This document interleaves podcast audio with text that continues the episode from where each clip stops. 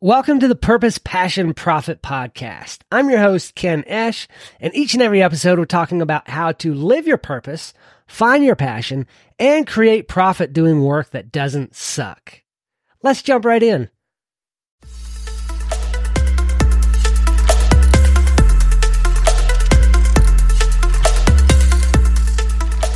I recently did a five part series on how to get the results you want or how to achieve something that you have your mind set to. And there's a process that you go through, essentially working from the end to the beginning. That is, see the results you want, know the actions you have to take, know the thoughts you need to think in order to take the actions, and then make sure you get the right inputs into your brain so that you think the thoughts that lead you to the actions that lead you to the results that you want. But there's another element that goes right along with that. It's not really a missing link per se, but it's a mindset that you can implement, that you can build on and use this mindset to really keep you in love with doing the thing. You know, anytime we set out to accomplish something, we always have the end game in mind. And it's easy to become disillusioned with the work it takes to get there. The way to keep yourself from burning out, the, the best way to stay in love with the game is to love the process. You have to love what you do in achieving that result. Otherwise, you're not going to be able to stick with it long term.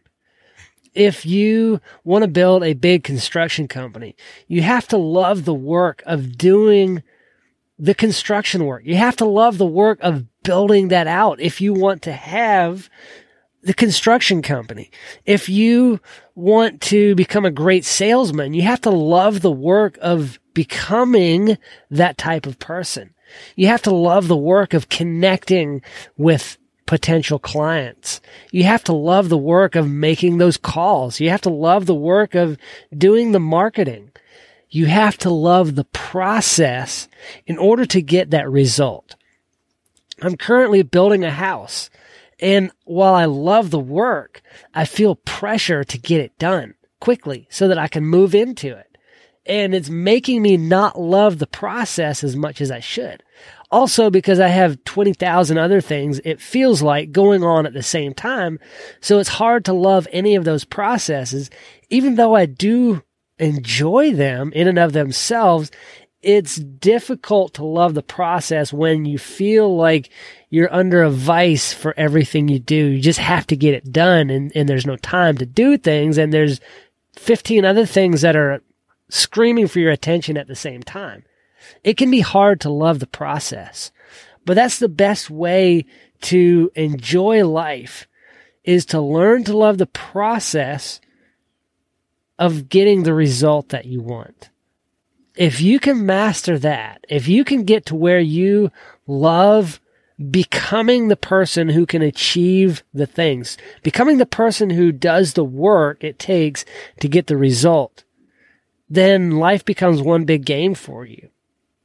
Life is just a big game. I talked recently about, you know, I, I played this game for a bit um, where I build, I forget what it was called, Lumber Inc., or where you, basically you build a lumber empire.